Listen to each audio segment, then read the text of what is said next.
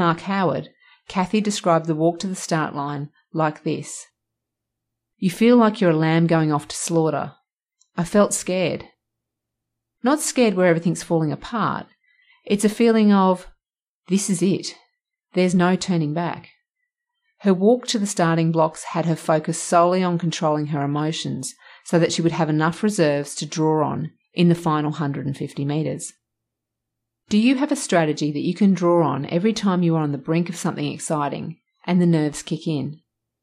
Having not been beaten in over two years, she placed her tracksuit in her crate and moved into position. Staring down her lane, the others on the track faded to grey. With a slow, deliberate exhalation, she stepped forward with purpose to the front of the blocks. Resplendent in her green, gold, and silver bodysuit, she was an image of confidence and composure. Moving down into position, she carefully placed her fingers to the line, rocked from side to side twice, and lowered her right knee to the track. With her head lowered, she was in the hands of the starter. In the 40 seconds or so it takes an Olympic sprinter to set themselves into position, over 100 decisions have been made. With the strategy of the race to implement, the athlete who is better able to automate these processes has more mental space available to focus on getting the job done. Cathy Freeman was able to channel her mental processing into the strategy of her race because she completed all the earlier necessary behaviours on autopilot. When we have a habit, we have an automatic behaviour that frees our thinking to focus on the more important tasks. Habits and why good intentions alone are not enough. There is no doubt that people have great intentions. Sadly, however, good intentions seem to have a bad reputation. The best time to listen for good intentions is on the 31st of December, usually around 8 pm. Listen to those around you talk about what the following year is going to look like becoming fitter, stronger, making more money, losing that last 10 kilos, or getting the job they've always wanted. If only it was this simple. Fitness app Strava recorded over 100 million activities in 2018. Their data shows that efforts significantly drop from the 17th of January each year. When you fast forward the clock from New Year's Eve to the third week of January, most people have either not successfully put their goals into action or have discarded them entirely. The road to hell is paved with good intentions. Henry G. Bohn. Sadly, the lessons from New Year's Eve is that good intentions are not enough for people to change their behaviour. Nor would it seem is knowledge. Whilst there are some who get caught up in myths or incorrect information regarding health and physical activity, most people have a good idea of what is needed to live a healthy life. Most understand that to stay hydrated, exercise, eat well, brush your teeth, get enough sleep, and reduce time on your mobile devices is beneficial. Spend a moment now to think about the behaviours you're currently not doing that you should be. In many cases, simply knowing something is good for you isn't enough to compel you to actually do it. The key reason we don't do what we need to do is because we think it's hard. Most people will pick the easy decision over the hard decision, every time. How do you make your decisions? How you make decisions and the information you pay attention to is a difference between the good and the excellent. By the time you sip on your first morning coffee, you are likely to have already made more than a thousand decisions. In fact, by the end of the day, it's estimated that most adults have made around 35,000 conscious decisions. Whilst that reads a large number, research from Cornell University determines people average 226.7 decisions per day on food alone. As your level of responsibility in life increases, so too do the multitude of choices that you make. Children only make an average of 3,000 decisions each day. For adults, whether it be deciding what to eat, what to wear, decisions at work, and whether to keep flicking through the TV channels or go to bed, it's no wonder we feel exhausted by the day's end. With so many decisions to be made each day, our brain has a clever way of reducing the load, compacting behaviours into sequences we repeat every day, otherwise known as our habits. Would it surprise you to know that about 40% of what we do every day is habit? That does sound like a lot, and it is. But remember back to this morning.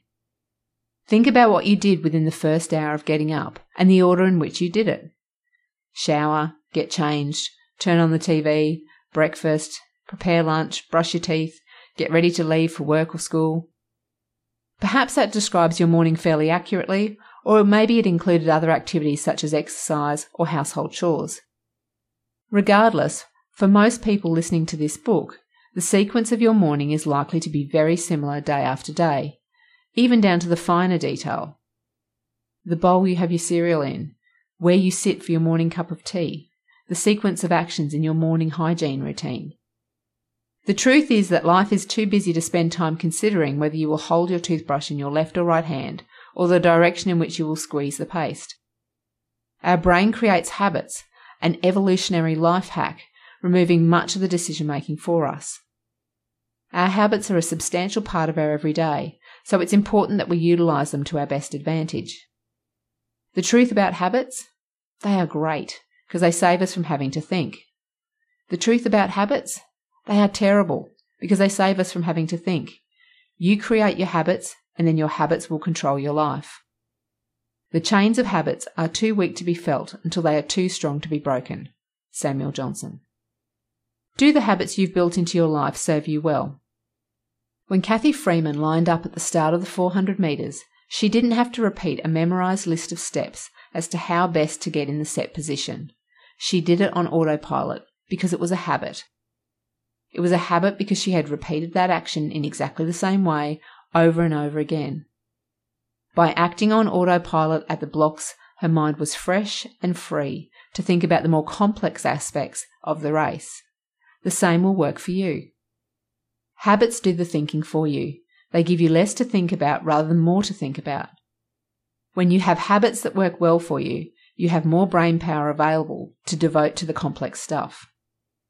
If your habits include daily physical activity, drinking plenty of water, getting enough sleep, and reducing your time on social media, then those habits are serving you well.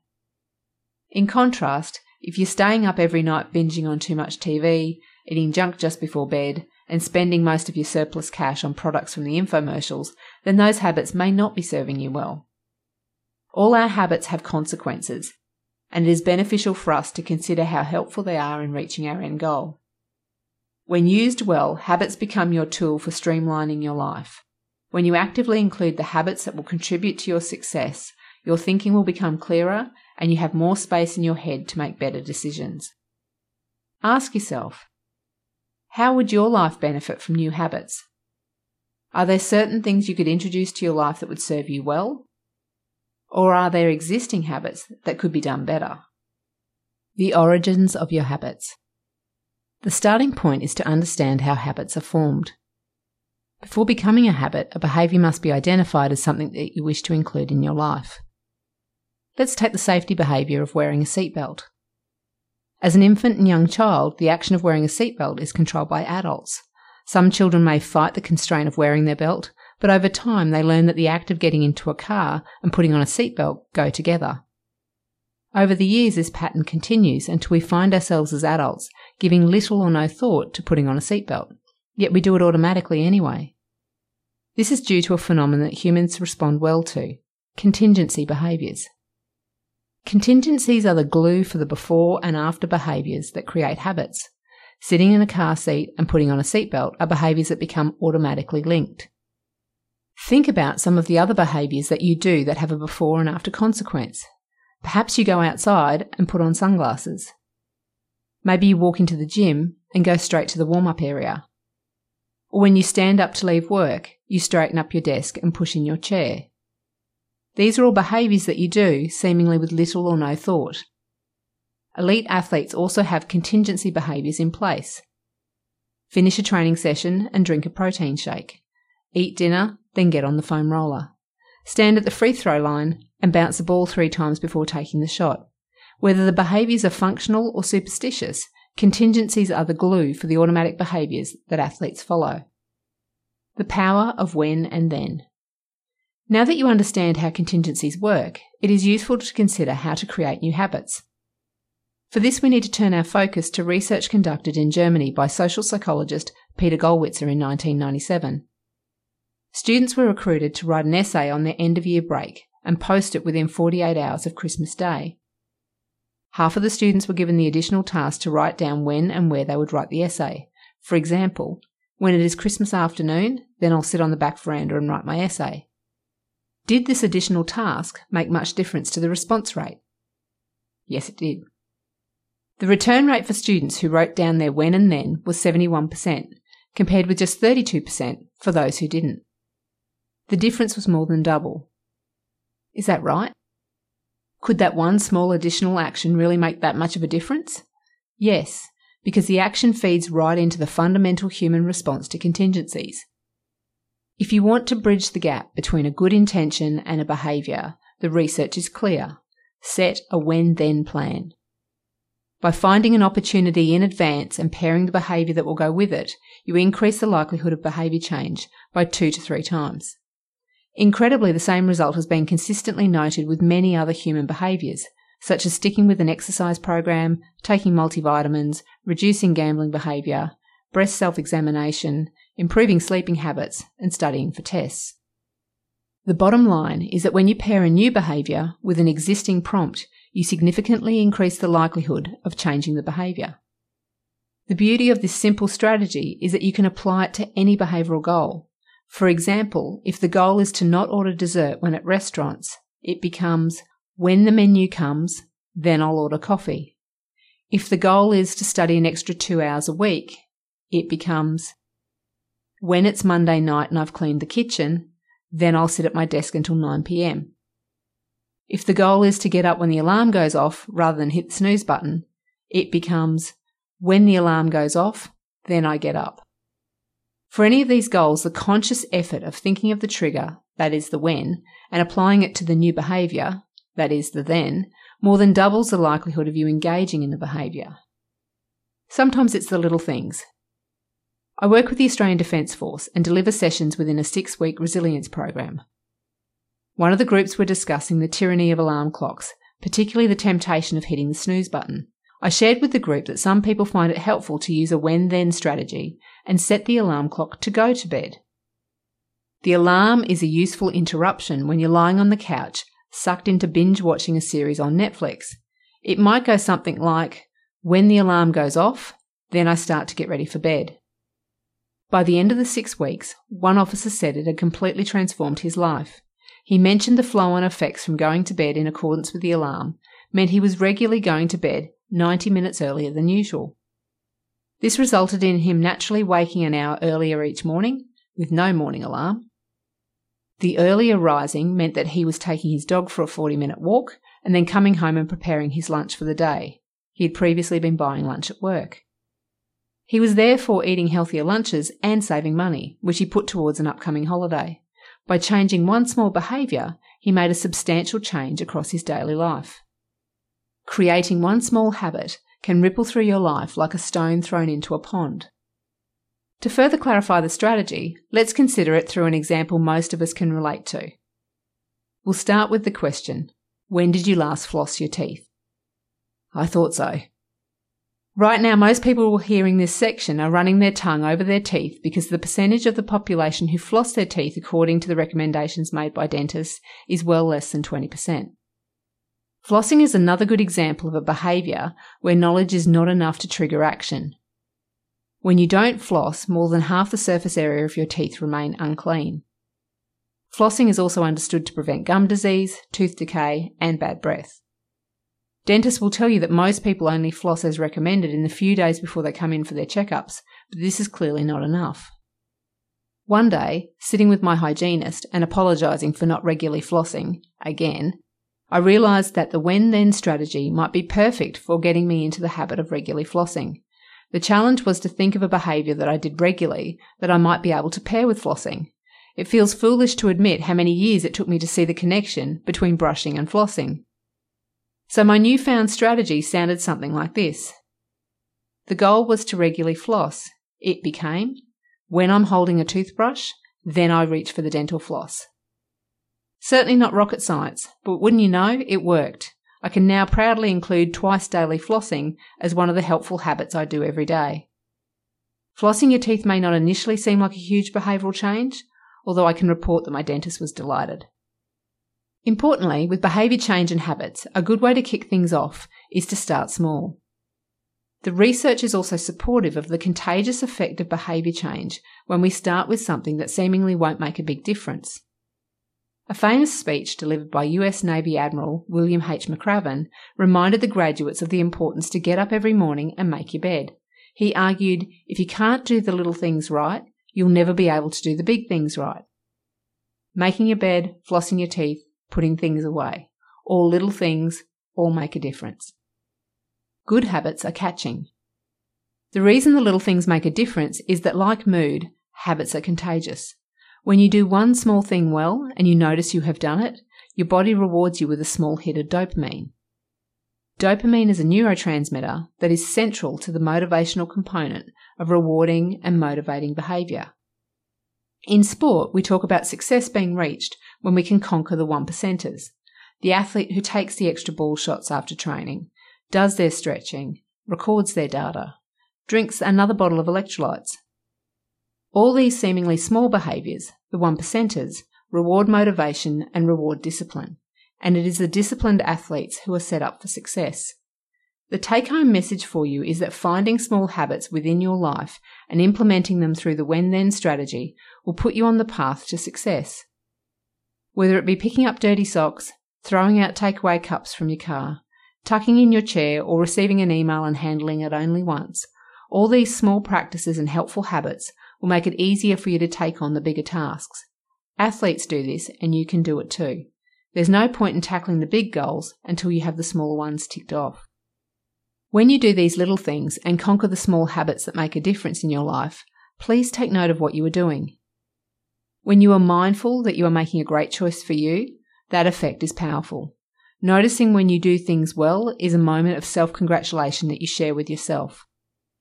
When you can momentarily look back on parts of your day and realize the helpful habits you put into place, it brings about a feeling of pride and satisfaction. I never expect an athlete to pull out an important psychological skill on grand final day without them having practiced it over and over in training and other game opportunities.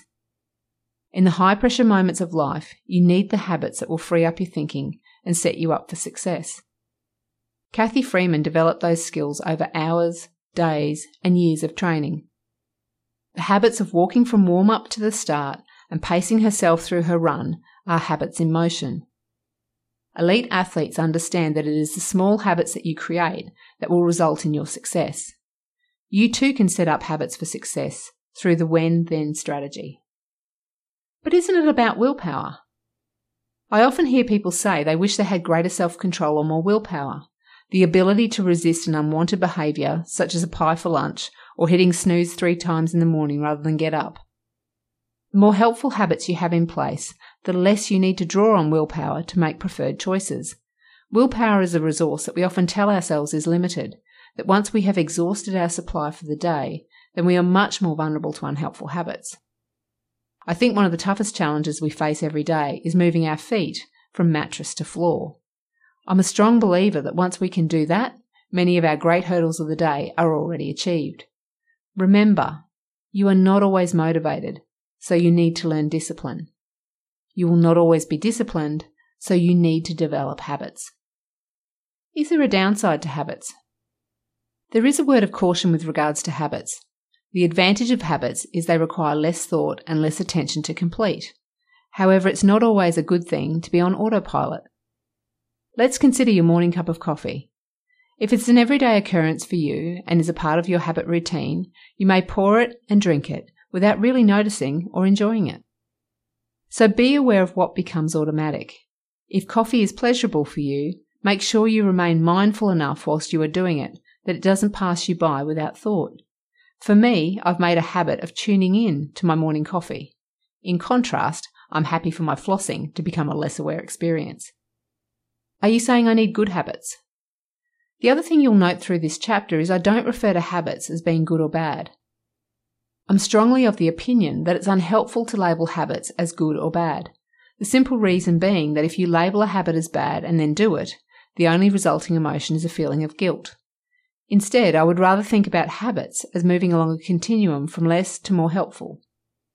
Life is challenging enough without loading yourself up with guilt for what you do or don't do. Consider the options in terms of the helpful and less helpful habits and then make your choices from there. As you can see, it's possible to put your preferred behaviours on autopilot by creating helpful habits. Your habits reduce the number of decisions you need to make, thus saving you the unnecessary drain on willpower. This increases your ability to set yourself up for success by undertaking the behaviours consistent with success. How can you create helpful habits in your life? 1. Identify a target behaviour and pick a small habit to change. For example, lowering the toilet seat, pausing before responding, making eye contact, listening well,